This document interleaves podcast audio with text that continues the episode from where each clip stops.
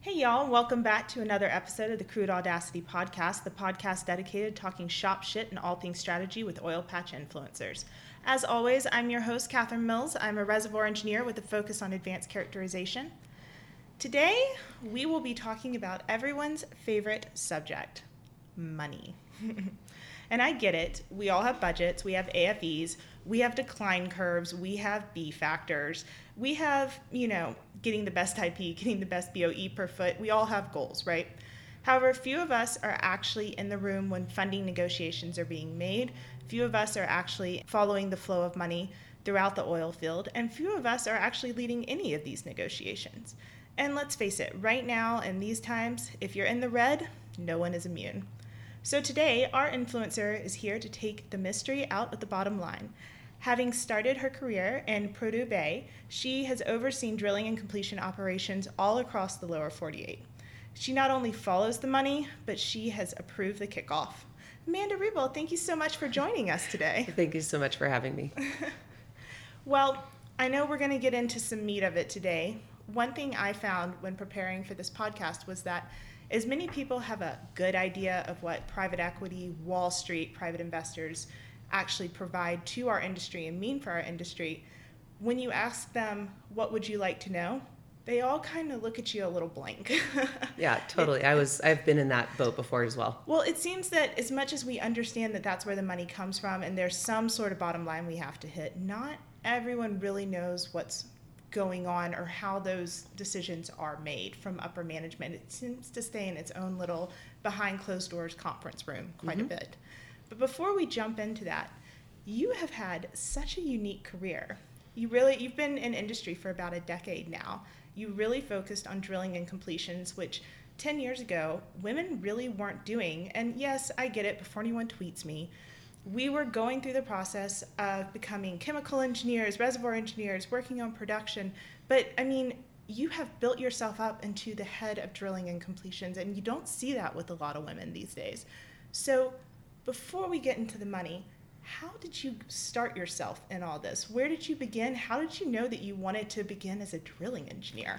So, so my background, um, really, and this probably is going to come up more than once, but uh, a lot of it's been kicked off with my dad. Uh, my dad's in oil and gas as well. Uh, he started with Schlumberger and was there for about ten years before leaving the company to go work for himself. And that was shortly after I was born. So I have lots of memories growing up of my dad working on pumping units. And, you know, when we'd stay home sick, we wouldn't stay home. We'd drive out to the field with dad. And oh, so, so you went with them. So we went with them, yeah. And so I have I have these memories and, you know, of, of him kind of knowing all his guys, working with his guys, working with his hands. Um, the smell of, you know, diesel and dirt and coffee is kind of mm-hmm. what I associate with my dad's truck and that sort of thing. So that's the smell of oil and gas. Yeah, it's kind of it's kind of our world, right? So I think I, I grew up seeing a lot of that, and obviously, you know, I'm, I'm close with both of my parents and look up look up to them both very much. But so what, when I uh, was looking to go to college, my dad really encouraged me to go to Colorado School of Mines. Um, hmm. He's an engineer as well. He's an electrical engineer from C U. Um, I had big aspirations to play Division One volleyball somewhere far, far away, and he encouraged me that uh, being an engineer would be something that I would always be able to kind of put food on the table, and, and that I was someone that should be doing something like that. that Afford your passions. That yeah, that kind of chased that, and so I started at mines. I actually started in, as a geological engineer. What? Um, yes. Once I discovered that I was going to have to do, you know, eight years or more of school in order to work in the industry, I approached my dad and said, yeah, I don't think this is really what I want to do. I want to do what you want to do.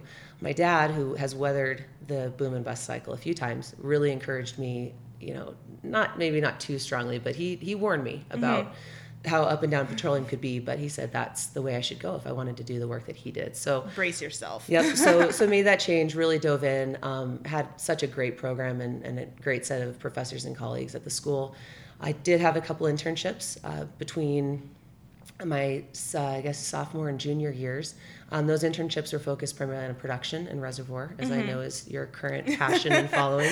And uh, neither of those really struck me. So mm-hmm. when I uh, left college, I went to work for B P Alaska uh, up in Anchorage, which so actually is fucking cool. Yeah, I'm sorry, so fucking cool. I love it. And that was actually, that was another dad encouragement. I had, I, I graduated in two thousand seven and the business was healthy. So I was fortunate enough to have a few opportunities.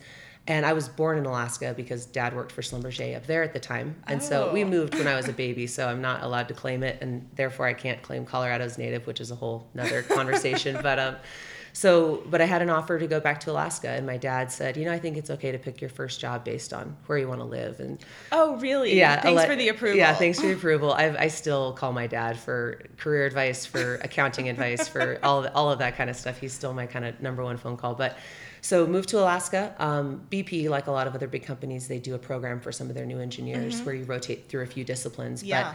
But um, I wanted to start in drilling, and, and I really just fell in love with it. I think what I love about operations, and, and at the time, and, and certainly in Prudhoe, which is very conventional, so we we don't, or they are now, but at the time we weren't doing a lot of fracs or anything. So you kind of did the completion as well, which was mm-hmm. primarily running tubing and, and sleeves and that kind of thing. Not... Nothing like what not we like see the, now. Yeah, not like the big fracs. No, none of that kind of stuff. So, but I really fell in love with operations because for me, what's hard about reservoir, and I worked with Petrel in my internship, and I just, I did just the, the rotating of polygons and the guesstimating and the, it, it just didn't, I, I didn't it connect with it. Strike you. I think what I love so much about operations is it's so tangible. Mm-hmm. There's a, there's a beginning and end, you know, if you're doing well right away. There's yeah. not a, There's not a ten to twenty year, you know, uh, forecast that you're that you're trying to hit or that you're falling behind and you're sort of figuring out where you stand. You really know day in, day out mm-hmm. if, if you're doing well or not. Um, I also love that a lot of the operations, whether it's a drilling rig or a frac crew or just, you know, a few people running compressors out in the field, you kind of have a team. Mm-hmm. And I, you know, it, it's it's almost this bubble of of people that. Everyone on location is kind of a unit and you're all working together towards a common goal, even though you have separate and individual specialties, you, you all have a bigger picture that you're, you're working towards. And I've, I'm really attracted to that as well. And B P was a really great place to start. Alaska was wonderful. Um, I got to do so many cool things. We did multilateral projects. We did these really expensive chrome multi-zone injector completions. Um, we did coil tubing drilling, which at the time I was convinced was going to be the future. And then, you know, that economics thing came into play. Yeah. When you work for a big company, I, I remember talking to my dad because he's working for himself and he would ask how much we spent on cement or something like that and was just aghast at the numbers. And to me, I was like, well, that's just that, what it costs, exactly, right? That's just what it is. Right, because I was so far from the bottom line, but it was it was such a great opportunity. And I got to rotate through various uh, types of drilling. And then I also got to work on the slope. Um, so we're based in Anchorage, mm-hmm. uh, anyone not familiar with Prudhoe, but the North Slope is that northern uh, portion of Alaska that runs right along the bay there. And so I actually got to work nights there and, and you know, kind of quote unquote, be in charge. Right. And, and it was, that is I, so cool. Well, so many people try so hard these days to get up there. It's, it's really, no, it was cool. And it was again, a great opportunity because allegedly I was running the operation, but every person else there had been doing their jobs longer than I'd been alive. Mm-hmm. So there was no, in my opinion, there was no, um, there was no illusion that I was really making the calls, you know, and that, and again, and, and I, again, from my dad, his, his big piece of advice from working in the field was to take those guys' um, perspectives, perspectives into account. I think the fatal flaw for many engineers is that we come out of college and by God, we know everything. We and know everything. We know, and hey, I've got this textbook and so I'm just going to work from this and you're going to listen to me and follow. And And these guys know, you know, you've got a tool pusher on a rig who's been doing it for thirty, forty years. He knows you don't know the yeah, right answer. Exactly. That's and just, that's the secret, right? They the know. They know. That we don't know. And and so, and they're so interested in teaching you and mm-hmm. they're so interested in, in problem solving and, and you will get so much further if you approach them with curiosity and respect and say, hey, we've got a little bit of a problem. You know, we're, we have losses. What do you think we should pump? How much? Whatever whatever mm-hmm. those metrics are, and those guys want to share their experience. But if you come in the room with your textbook waving and, and say, hey, I just have a freshly minted degree and, and by God, I'm gonna I'm gonna run it. You know, that tends to alienate people. So I just thought that was a lot of fun. It gets your butt whooped. Yes, it does. Or or ignored, which can actually be much worse. Uh, much worse. Mm-hmm. No, some of the best things my dad ever did was make me drive around with pumpers. Yep. You learn so much because it's always a generational thing. They've been their granddaddy used to work that field. Yep. So Totally. Totally. You can well, learn a lot from those guys. Well, what about, um, so you ended up leaving B P. You came mm-hmm. down to the forty-eight. So what about that process? So um, there's a bit of a history probably of uh, A D D in my career. It certainly looks like it. I think I get I get kind of stir crazy. Uh, B P, like I said, was fantastic. I'd been there for about three and a half years. And Uh, that was shortly after Macondo. Uh, and oh, so okay. the uh, part of the plan of working for B P was the opportunity to go overseas. And mm-hmm. after that disaster, um, they froze all of our drilling operations and people. And so it looked like that opportunity was kind of getting further and further away down the path. And I was getting a little, you know, a little itchy. So what's next? What's next? We got to try something different. And I also at the time really wanted to start potentially working for a smaller company. And at that time, the smaller company was El Paso, which is hilarious now that I look back at it, but it seemed like a much smaller option than, than the, the behemoth that was B P. I moved to Denver uh, shortly after El Paso divested, or I guess split okay. between their E and P and their midstream company. So the company wanted to move everybody to Houston. Um, you know, most local Coloradans were a bit resistant to that. The business Why was Houston? Healthy.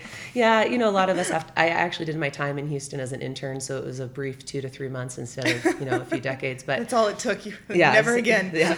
But they they were very generous with uh, those of us who chose to to not stay with the company, and I found an opportunity with Interplus. Okay. Um, I moved to Pennsylvania shortly thereafter, and again, working kind of for a smaller and smaller company. Um, worked in Pennsylvania, working that asset. We just had one rig, which was a much different shift from How the B P. How did you actually like going to Pennsylvania? You know, I love the it area. Was, it was fun. My my philosophy, and it's changed a little bit now as, as I've as I've gotten older, but.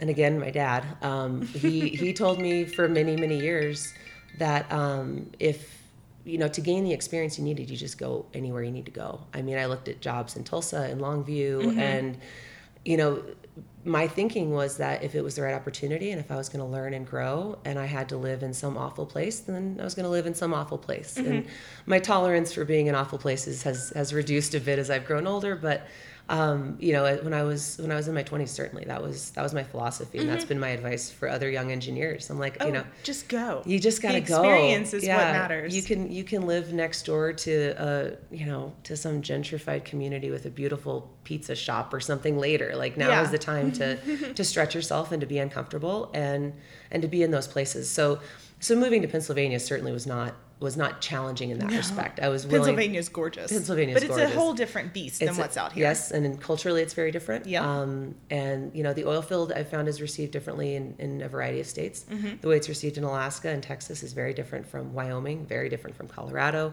Uh, West Virginia and Pennsylvania are, again, completely different animals. So that was a fairly short experience. Um, we slowed down our rig program largely due to gas prices. Yeah. And I made another change. Um, and I had a couple people tell me that I should go consulting. And at the time, I was like twenty-seven or twenty-eight, so I felt that I was far too young and inexperienced to be anything good as a consultant. Mm-hmm. Um, I kind of found went through a few connections, and I knew a guy who knew a guy who'd been running consultants for a number of years, and he took a chance on me, and he said, why don't you come down here for a couple weeks, and if you're worth anything, we'll know. Um, and the biggest problem for me was that he was uh, running completions consultants, and this was in two thousand eleven and twelve, so so fracking was now a thing. Yeah. And I'd been doing the drilling thing and then handing off to uh, uh, my completion engineer in, in Pennsylvania to handle it. Mm-hmm. So I spent the last kind of month of my work there and of my time there calling up people who would, would be willing to let me come out and sit a frack. Yeah. And and just watch. Mm-hmm. And I remember I was so struck, you know, we were kind of talking about money today. I was so struck on that first frack that I went out to look at because the pumps were quiet. It was between stages. So it was really, really quiet on location. And on a rig, when it's quiet on location, it means something's broken. Something's wrong. And you are throwing away money by the minute, right? You've yeah. got these spread rates, you're on rental. If you're not productive, you're throwing away money. And on, I went out to that job, and everybody seemed very relaxed, and I didn't understand why. I was like, surely you guys are on non-productive time. What's going on?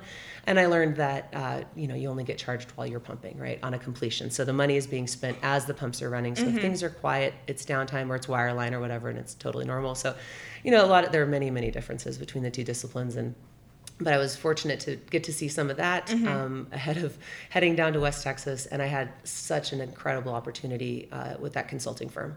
Uh, really launched into working uh, two weeks on, two weeks off. We worked Midland Basin projects. That's uh, awesome. Fracks, drill outs, workovers, uh, production installs. We actually did a little bit of exploration work uh, for Repsol on the slope. Really? And again, you know, kind of relationships. And because I'd worked in, in uh, Alaska previously, mm-hmm. I got tapped for that work. So I got to yeah. see some of that.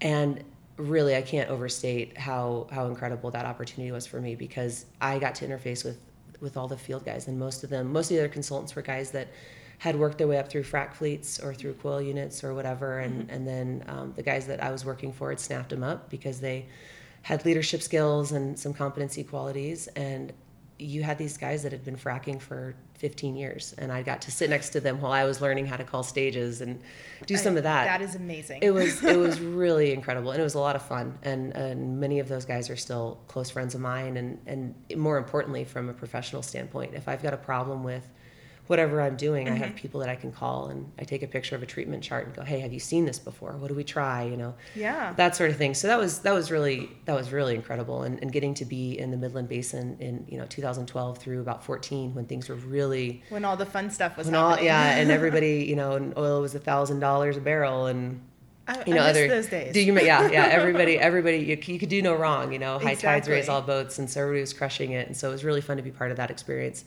Um, and then finally in late two thousand fourteen, I, you know, the field's amazing, but it is, it is a challenging lifestyle, mm-hmm. and there's just, you know, you can plan your workouts and your meals and whatnot, but it, it's hard on your, your mind and body. There's no question about it. I admire the guys who have absolutely made a life out of it, but I hit a point where I, I needed a little bit of a change in my life. And I also really wanted to see more of the big picture. Mm-hmm. When you're consulting and you're on days off and you text the guys and you say, "Hey, how'd that well come on?" Or, you know, people go, "Oh, why do you care? Like, exactly. Aren't you supposed to be vacationing right now?" And so I really wanted to get the bigger picture. You want to be back in the meat of yeah, it. Yeah, I wanted to be back in the meat of it. So, and I found a great opportunity. And this is when, you know, kind of to your point about people's questions, um, I knew private equity as sort of this sort of enigma kind of mm-hmm. company. But well, it was kind of getting going. It was kind of getting day. going. It, you had a lot of people finding success with two guys and a cell phone, you know, exactly. people, a geologist and an engineer, or an engineer and a finance guy or whatever. And they'd put together some money and they had a package of acreage. And, and it became this sort of like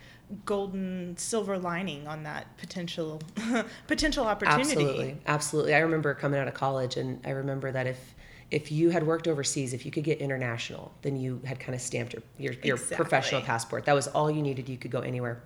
And then in thirteen, fourteen, my impression, at least from the inside, was that you needed to go work for some of those small companies and mm-hmm. those private equity firms. And then that was, that was the cutting edge. And that was, that was where the meat of it was. So um, I was lucky to find an opportunity with an outfit called Eris. Uh, we worked in the Delaware Basin, uh, Denver based, mm-hmm. and we were a pro- portfolio company for the company I work for currently, which is Kimmeridge Energy. Mm-hmm. And Kimmeridge Energy is actually a private equity fund, um, and you know we're sort of a hybrid between some of the big firms that have multiple portfolio companies. We don't actually work with management teams, mm-hmm. but we are the management team. Mm-hmm. So um, our, our office and our team in New York does the primary fundraising, and then our office here in Denver deploys capital and does the operations. So uh, I entered the company basically through Eris in two thousand fourteen. We were working in the Delaware, de-risking our acreage. Uh, we ultimately sold our position to P D C mm-hmm. in late two thousand sixteen.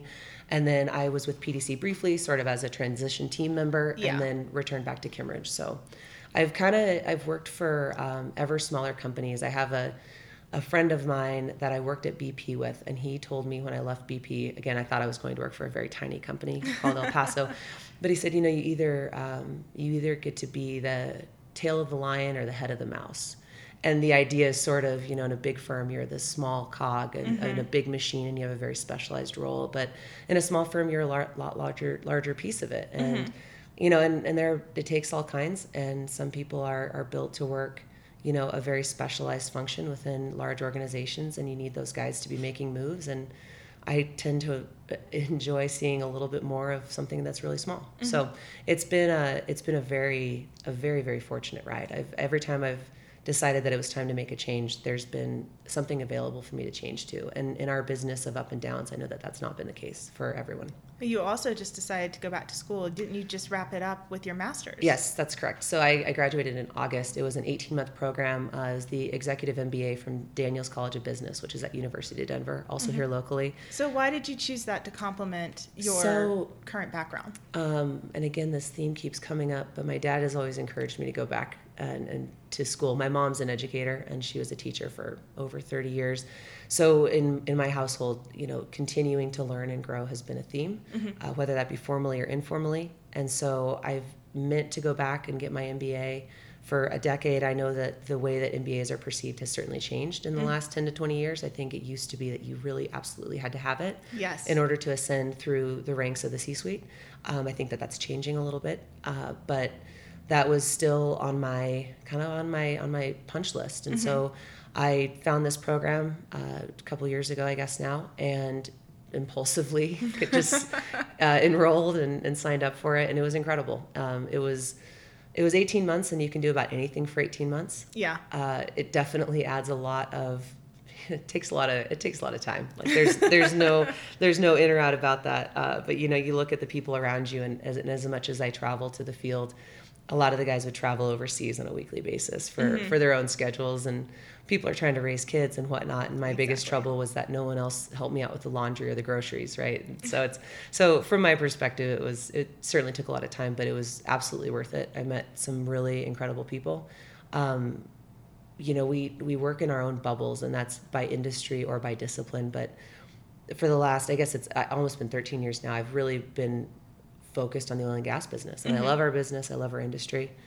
Um, but getting to expand your view a little bit and talk yeah. to people that are thinking about other things, learning about marketing, learning about more about finance and accounting than exactly. I ever thought I'd need, really helped to uh, help me to see a different angle of my industry mm-hmm. and of how I work and how, how our industry works, and hopefully uh, showed me some ways in which I can improve it. Business first, engineering yeah. second. Yeah, exactly. Yep. Well, people forget that. It's kind of surprising. But to that point, um, so you're, you've got your M B A, you have the engineering background. Back to the original statement, everyone seems to understand where the money comes from, but they don't understand how the money works. So can you mm-hmm. take us through what you've seen? What is a private equity strategy? What's the Wall Street strategy? What's the private investor strategy, to help kind of clear up those fundamental uh, questions that some people will have? Right. And I'll, I'll caveat here, I'm not in any way, shape, or form an expert on this topic, and, no. and I'm probably going to give you the layman's way of saying it. So I don't have a Twitter or anything like that, but I, I please forgive me if I misspeak instead of... They'll find that. You on LinkedIn. They'll, they'll find me somehow. They always do. Um, so, you know, my, my perception of it and the way that we've really worked it is it's a different source of capital, right? Which I mm-hmm. think is sort of the piece that people know. And, and some of the big names like, uh, like the N G Ps, the Quantums of the world, mm-hmm. right? They, they find management teams and, um, you know, through, throughout their terms, whether it be that management team's background, they might have access to a certain acreage package or mm-hmm. a certain set of knowledge. Uh, and the scoop stack that they think nobody else has. And so they go out looking for that funding. Well, that they, was kind of the original strategy, right? right? You said two guys and a cell phone. Well, they go, they pitch this idea, but they don't have the asset yet. Right. And then private equity or Wall Street comes in and they get the asset. Right. And it's, you know, the, the, the Wall Street guys, the private equity guys, I think, I think uh, my perception is the idea is that the Wall Street guys have the money, but not necessarily the Uh, expertise in oil and gas to mm-hmm. make that asset worth it, and your management team does have that expertise, yes. but they don't have the the financial uh, backing to mm-hmm. be able to do it on their own. And there are some instances of people who do, and, and those those guys have been, you know, popularized and and be, have become legends. Rest in peace, uh, T. Boone Pickens. Yeah, but um, so sad. Actually, it's so sad. It, it's our industry churns out some just incredible. incredible characters. The and, Titans. And yes. It's the and, Titan. It's going to be interesting to see what new Titans arise. Yeah, totally. And that's, that's going to be our generation. We've got to become the new Titans. So, so, but yeah, it's, um, so, you know, the two guys and a cell phone. And I think the other thing that is, that has worked with private equity, and part of why it became so attractive, is that the, the life cycle and the return on your investment is so much shorter and so much larger. So rather than working for a public E and P where you're kind of looking at stock price and you're looking mm-hmm. at long-term value return to the company and to your shareholders, Uh, with private equity, they give you, you know, some number, and they expect to see that number two to five X, and, yeah. and really within two to five years. And so, especially as people were, as the Delaware was really getting discovered, yeah, really, you know, the boom and of shale, the boom of shale, the scoop stack, um, some of the New Mexico stuff. Mm-hmm. As those smaller packages were being picked up here and there, uh, the, the private equity folks were able to get their money back in, in large volumes and large returns in a short period of time. As, yeah. as some of the big companies would come in and they'd buy out the two guys with a cell phone, and the two guys with a cell phone now had, you know, life-changing wealth, and whether or not they wanted to play some more was up to them. But mm-hmm. and so that that was really that I think that that was really what popularized sort of the private equity model. Well, it's been glorified, but the reality is is that. Anything, anytime you're asking for money, it can be a brutal sort of it, road to take. Well, and I think, you know, it's the buck stops here and all those other all those other sayings. I think ultimately the money gets to make the decision. Yes. And at a, at a public E and P, you see that a little bit more slowly because your shareholders and it, the, because the structure's different, mm-hmm. bottom line, right? If you've got, you know, if you're a management company and you've got this this check that you're that you're writing for, the people that gave you the money want to know where it's going. Exactly. They want to know why it's costing more for you to drill wells than you said it was going to. And as an engineer, you know, one of our fatal flaws, you know, outside of outside of always thinking we're smarter than people, but we want to focus on the project and we mm-hmm. want to fo- focus on the operation. And I want to drill a faster well and I want to have a better frack. And, and I, you know, that's... We want to be the best in the basin. Right. Best in the basin. And our, our K P Is are very different in terms of how, you know, how... how you're raised in like drilling or completions. It's days versus depth. Mm-hmm. It's stages per day. Mm-hmm. It's it's those kind of numbers.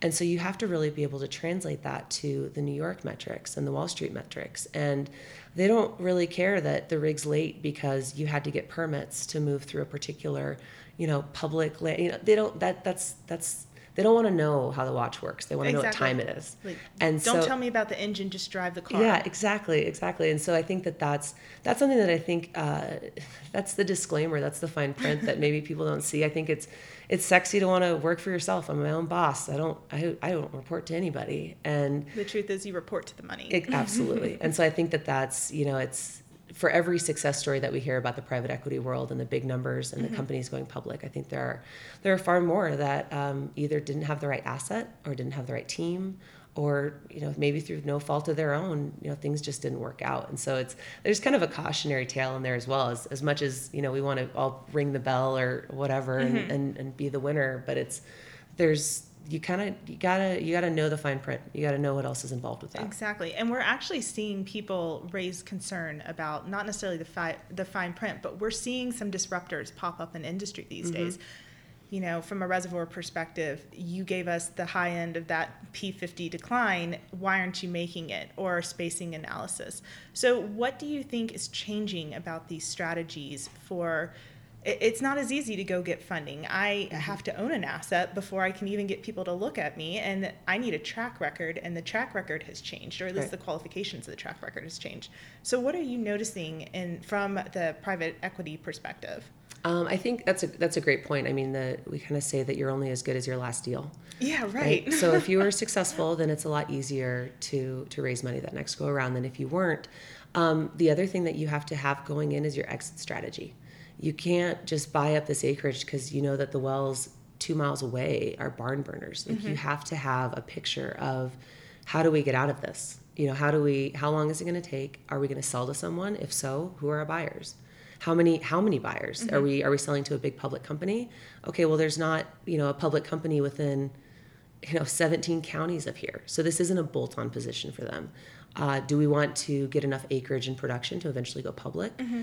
And those those are the things you, you have to at least have a vision of so going in. So you have in. to know your buyer before, or yeah, you have to know your buyer before you even yeah, plan to sell. Yeah, absolutely. You need to have a, a handful, preferably more, of realistic potential companies that are going to come in and take you out. Mm-hmm. You know, you don't, because it's, you know, you, you know the public E and Ps in the space. The, their documentation, their their quarterlies, their reports, their presentations, They're they're announcing in some effect their strategy and their planning, and so yeah.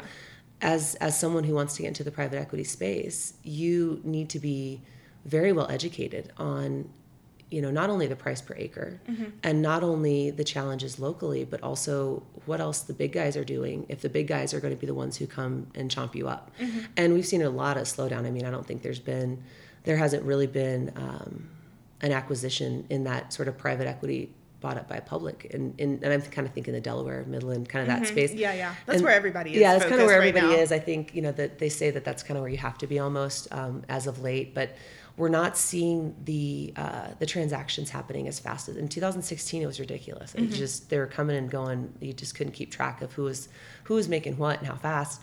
And that's that's very much quieted. There's a lot of concern, I think, around the market. Our industry is getting hammered right now. There's yeah. geopolitical issues. That... Well, you just saw the headlines that came out. Wall Street has turned its back on shale. Mm-hmm. Well, shale is the Permian Basin. So right. how does that actually affect us? Yeah. What opportunities are out there? Well, and that's that's a good question, and I'm certainly not qualified to answer it. I can I can speculate. I don't know that anyone I, is. Yeah, I mean, it's I think Pickens just died. Like he's I the know, only one who can I answer know. it. Where, where where are our gurus? Um, I think.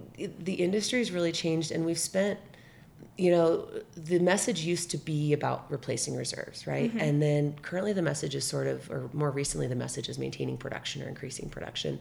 And with prices the way they are, I think you actually have to see a slowdown in activity. Mm-hmm. And that seems to sort of be happening. You are seeing rig count drop. You know, there there are some of those indications, but the philosophies on which the public E and Ps operate and the metrics by which they measure themselves, I think, are changing. Yes, we're and at a pivot point, aren't we're at, we? We're at a pivot point, or we're very close to it. Mm-hmm. And I don't know what the new metric is going to be, but we've always heralded rig count. And oh, God, thank God rig count's up, right? And our production is up. And I think that that's going to change.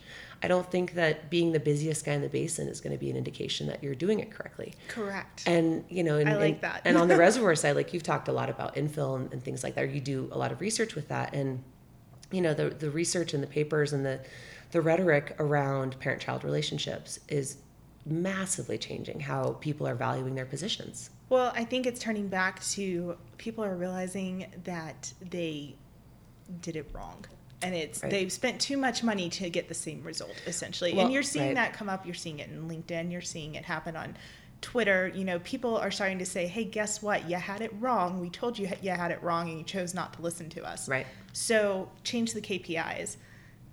Well, and I think that, yeah, exactly right. And I think that that's part of why we're getting hammered so hard on Wall Street is that we, we, you know, mm-hmm. I, not me, but like the, our, our industry has, has placed valuation on a lot of these uh, acreage positions and these assets on infill drilling, on being able to do, you know, sixty thousand an acre, forty thousand right, wine an acre. Rack and upper and lower, and we're going to do all this kind of thing. And and so they've, you know, and then you count, calculate mm-hmm. your E U R and your decline curve, and you multiply by whatever, how many wells you're going to put exactly. in this section. And then we started drilling those and go, oh God, like these numbers are not what we thought they were. But it takes five years to actually go back exactly. and say, what's with those numbers? Right. And by that time, everyone's got a new job. Yeah, exactly. Exactly. And so that's, and so there's, there's a definite shift happening right now. Mm-hmm. And, you know, it's certainly affected by the geopolitics, the regulatory environment locally. Yeah. Um, We're not a supply and demand industry.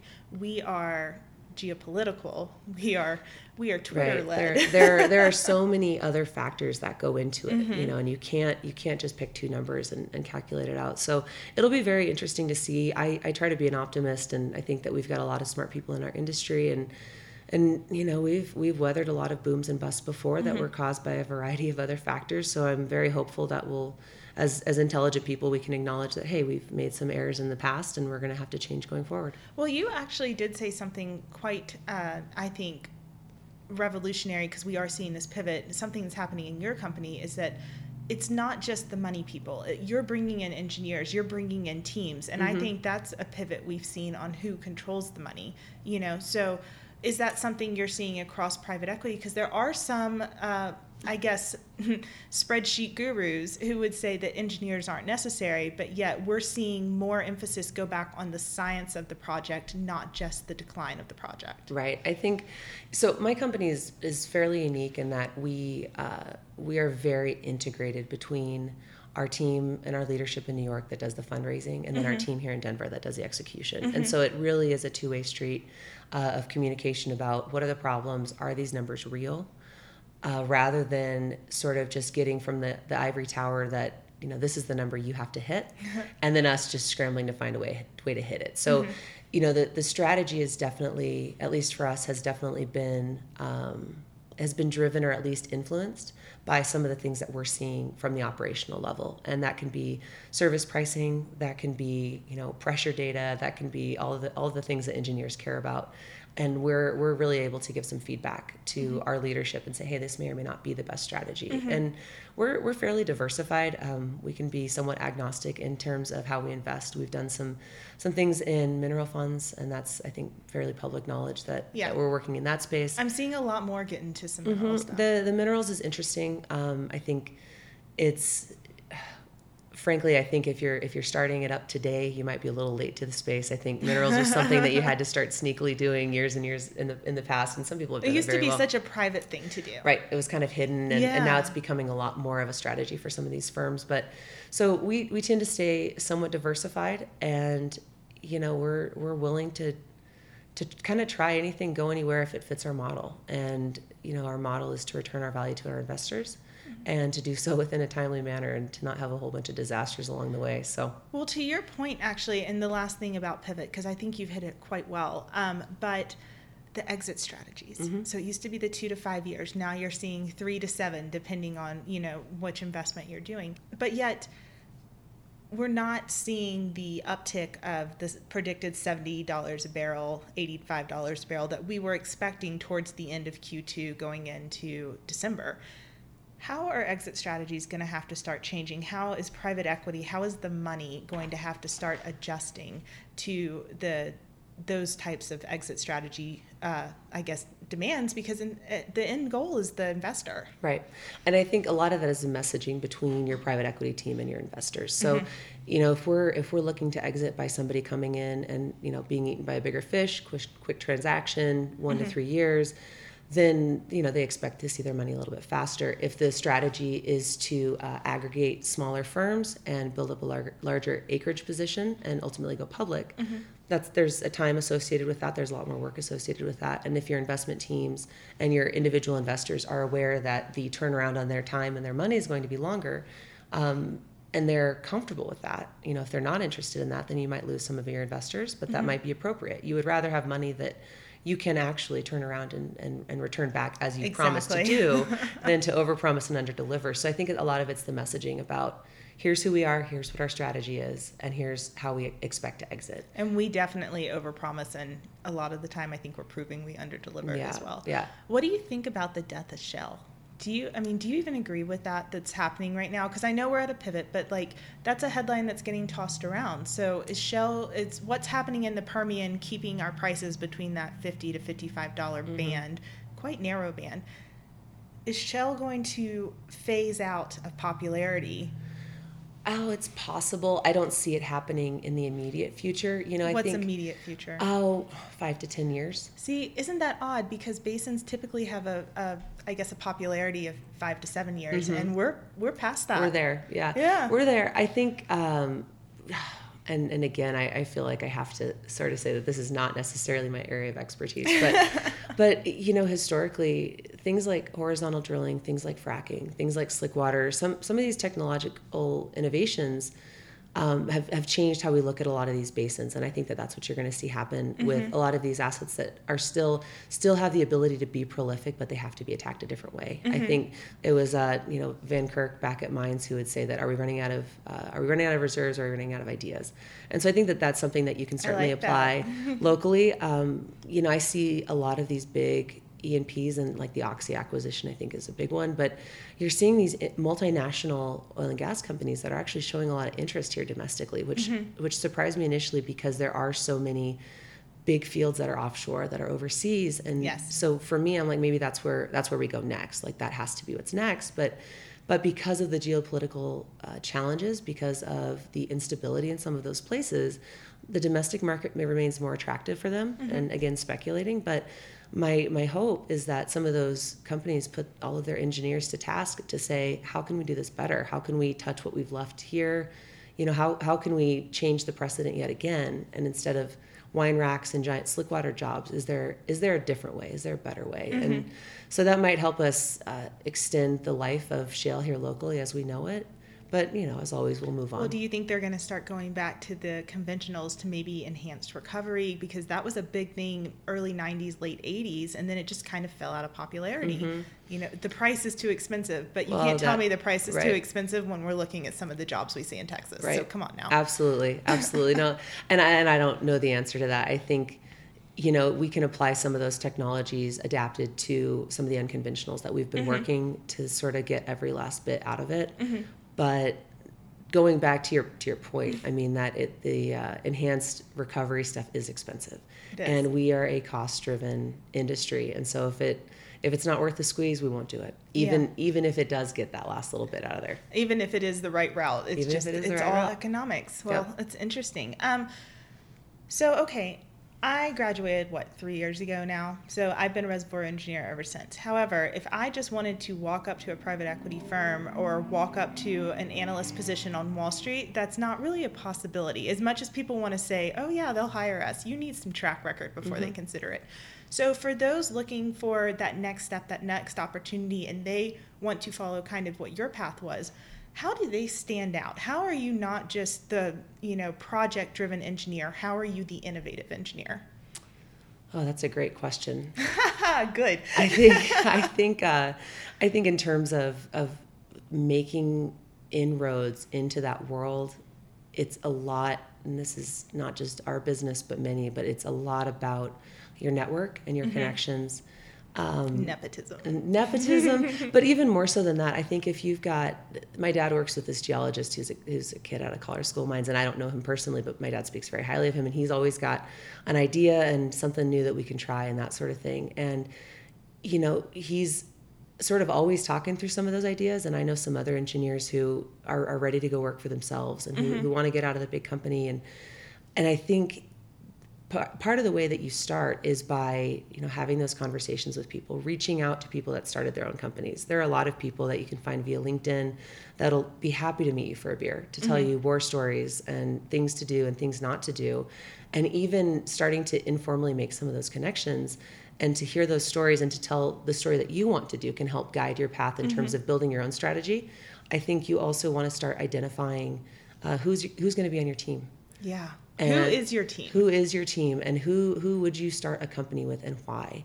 And the people that you want to start with, you need to trust with every last fiber of your being, because once you put your own money into a pile with theirs, you need to know that the choices that they make are going to be the choices for the right reasons. Mm-hmm. And everybody can be friends on a golf course or, you know, over a glass of wine. You can always be that dewy-eyed engineer, yeah. but the reality is you need some swagger and you need something yeah, to back well, it up. And you've got to have, you've got to have, um, I think you've got to have a strategy. I think, I don't know. I mean, I, I I haven't like really written my book yet on on what that has to look like. I think you've got to have, you do have to have some swagger. And that's something that I kind of struggle with, because I think that I've gotten a lot further with humility and, yeah. and with asking questions and not being afraid to look dumb. I think that if you really want to jump into it, you've got to have You've, you've got to have the cojones. Yeah. You've got to be a wolf of Wall Street. Yeah, you've got you've got to be willing to go for it. Um, you've got to have that ultimate uh, ultimate confidence. Uh, and but I but I also think that a, a big piece of coming with that, because so many people have done this over recent years, there are resources that can teach our generation and and people that are looking to just get started out what not to do. And I'm seeing a lot of startups right now in the tech space mm-hmm. in our business, uh, data analytics.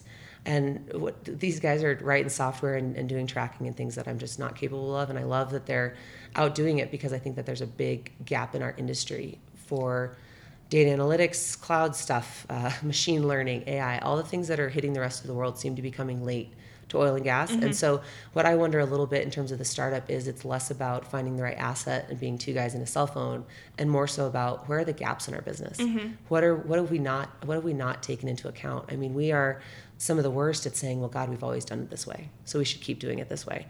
And what I see currently, in and Denver's a great place for it. There's a lot of a lot there's of growth. There's a lot of it. Old here, but a lot of opportunity. A lot. There's a lot of people that are that are saying, hey, there's a space for us to be to be incorporating machine learning into how we analyze our completions. Mm-hmm. And they know how to write the software and build a program and the app and things like that. And it's.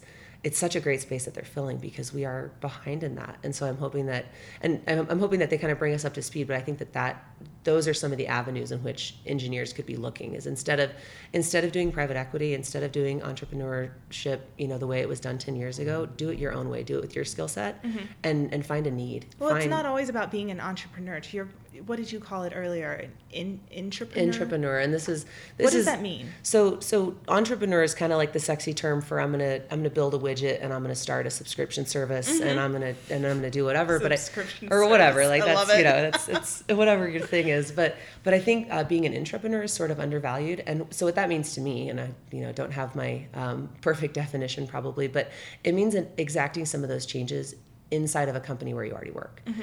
And this was something that we talked a little bit about uh, in grad school, was taking some of these concepts about, you know, how, how can we, how might we, how might we do this differently? How might we do this better? And what I learned certainly on rigs and fracs is that the people that are closest to the job they're doing know what's wrong with it. Mm-hmm. They know what's broken on the rig. They know why we're too slow, or they know, they know. And you have to engage those people to improve your operation. And in the same way, be willing to ask the question. Well, and be willing to speak up, because yes. I think, you know, we look at some of these big public E and Ps, and they've got, you know, the, the managers have their numbers that they have to hit. Well, you've got a number of completion engineers, drilling engineers, production engineers. Those Not people know. Not even just the engineers. You've got field guys. Totally. You've got analysts. You've got pumpers. Yeah. These these guys know what's going on with the wells, and I think that they know why it's working or not working. Mm-hmm. And so as an engineer, you have to be willing to rock the boat. And mm-hmm. I know that there's not always a great path for that. There's not always an easy way to communicate that to your leadership, but the leadership is focused on whatever metrics management has determined. And instead of, as a completion engineer, pumping this job because this is what you're told the number needs to be in terms of pounds per lateral foot, mm-hmm. you know if that's being effective or not. Exactly. And so being an entrepreneur in that space means coming up with an alternative that you think could be cheaper or make your well better mm-hmm. or a combination therein, and, and be willing to be the squeaky wheel and be willing to show that data and, and repeat again and again until you can get something that, that changes it. And, exactly. And, and try Someone to, to pay attention. Right, and get and create that change from the inside out. Stop waiting for Wall Street to ask for different metrics, or stop waiting for shareholders to become activists and say, "Hey, I know we've been doing this wrong. Can mm-hmm. we try something different? Can we can we do something different?" And so, that's that would be something I would want to challenge engineers to do at some of these big companies. Is is don't just don't just kind of follow the marching orders. You know, we're, you guys are smart people. Like let's let's change it from within. Well, there's also a statement out there, and I don't know what it means to you, but it says that oil has a millennial problem. I don't necessarily disagree, but I know what it means to me. And a lot of people are trying to take this more progressive approach. Oh, there's just gaps in education because of the ups and downs, peaks and pits of this uh, industry itself. I think there's more, there might be more of an enthusiasm, maybe a work ethic, maybe an alienating type persona that might mm-hmm. be out there. So I was curious to see if you thought that there was, quote unquote, a millennial problem, maybe gaps in education, how to better how to better manage that, because we, oh, we're on know. a downturn. Yeah, we are. I, I don't know. I don't know about the millennial problem. There's definitely, you know, the, the Great Crew Change is has sort of come and gone, but I've I definitely see that the ways of thinking that they're starting. They're starting to change. I'm not sure what, what technically we're calling the millennial problem. I think that what young people in the business have that they need to do, I guess, a little differently is they that we've come up with a little bit different set of skills. Um, most people now don't necessarily start in the field. They don't necessarily... Yeah. You know, they don't, don't necessarily get dirty. I think it's a little bit criminal. And I think, I, mm-hmm. I agree. I think you learn so much being in the field. And I think once you actually have to spend time, you know, drinking red coffee and eating Ruffles like three times a day. Making the bacon. Yeah, like when you when you have to live that way for a while, you really understand an appreciation for what's actually happening on your locations. Exactly. And and we're still operating that way where you've got people doing the physical work. And so to not have seen that, to not have appreciated that, I do I do agree there's there's a gap there. Um, and but a lot of times on an individual level, you have to take it upon yourself to educate mm-hmm. and, and to expand your view on it. Be a proactive member. Be a, be a proactive member. But I think that millennials, instead of, um, I think that they have to take the skill sets that they have and bring it to the industry. And mm-hmm. that goes back to the data analytics and some of that stuff. The way in which we analyze and do everything online and expect instant return on information, mm-hmm. we have to demand that from our industry too. And you know, one of the examples that I that I use a lot in terms of this is that I know a lot of companies are doing basically remote directional drilling, right? And mm-hmm. so they're not they don't have, you know, they're they're taking three to four guys off of a location mm-hmm. and they're saying we can re- we can look at this from a computer. This is geometry and trig. Like we know what our outputs are going to be, and we can and we have the technology mm-hmm. to be able to do this from afar. And yet there remains a pushback that says, well, but you kind of need a guy to look at it. And it's like, well, do you? You know, and so so being open to some of those changes. And I think that that's the power of millennials mm-hmm. is is not being scared of the technology and not being hesitant to try something different. Mm-hmm. And that's why I think that the millennials really have to have to speak up a little bit more and, and to bring that to the industry.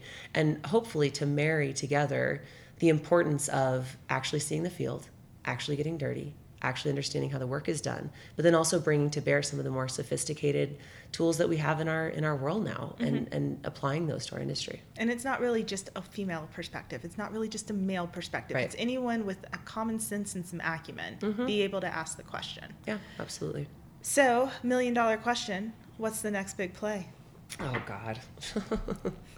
I'm hoping because I need in, to go buy some houses and some acreage. Right, some acreage. I'm hoping it's something like Hawaii. Like we need, we need a, we need a play in a place that's like somewhat like beautiful to be around and live maybe, in. Maybe right? right around a ski resort. Yeah, right. Something, something like that. But um, I, I honestly don't know. I couldn't even speculate. I've, you know, we look at geology, ge- geologically, excuse me, like source rock and kind of identifying some legacy plays that maybe haven't been tapped into. Mm-hmm. Um, some of that is operationally very challenging. Mm-hmm. You know, you look at near offshore like Louisiana, um, some of that Gulf stuff that, yeah. that has been, that has eaten drillers' lunch for years, some of the Tuscaloosa marine shale stuff and some of that deeper stuff I know that people have talked about, but it also, when, when I talk to other ops people about it, they kind of get a shudder. Mm-hmm. And so, you know, it's the next big play can have, you know, massive productivity, but it has to also be operationally feasible and, secretly and economic. Hoping, secretly hoping that the next big boom happens right out of Mississippi. Yeah. Because that's where I'm from. Home sweet so, home. Yeah. Yep, or North sure. Dakota, now,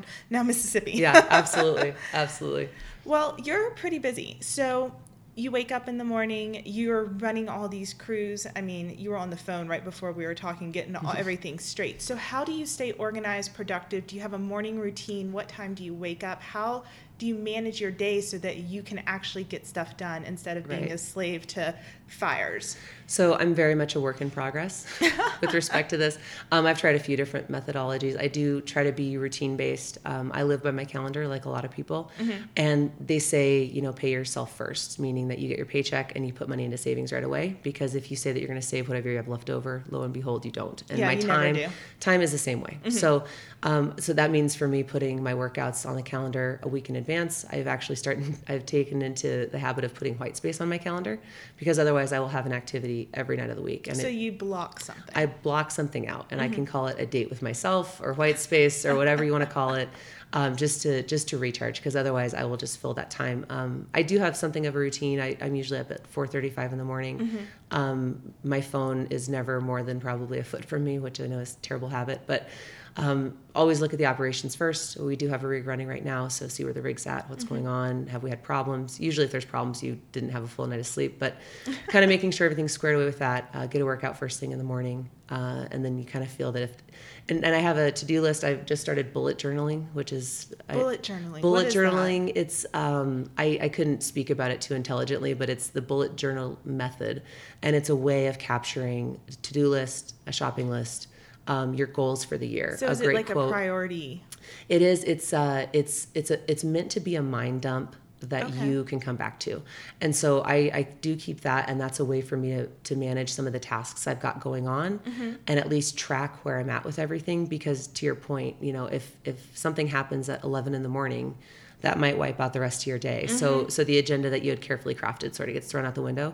So I've been, I've been trying that. I've, like I said, I've tried a few different methodologies, but Um, I try to, for me, getting a workout every day is absolutely my sanity check, mm-hmm. um, and, and sleep a little bit as well. But, but really if, if I can keep a few of those pillars, you know, I think everybody has to decide for themselves what those two or three things are that as long as I've got, you know, as long as I've eaten something and I've gotten a workout that day, I feel like I can challenge, I can take about anything. And, and for everybody, it's different. I think it's, we, we are so, so quickly distracted in our world now. Um, and it's hard to turn off. And for some of us, you have to be answering your cell phone, right? Mm-hmm. So, so turning it off and putting it in a drawer so you can work on a task isn't really an option. Mm-hmm.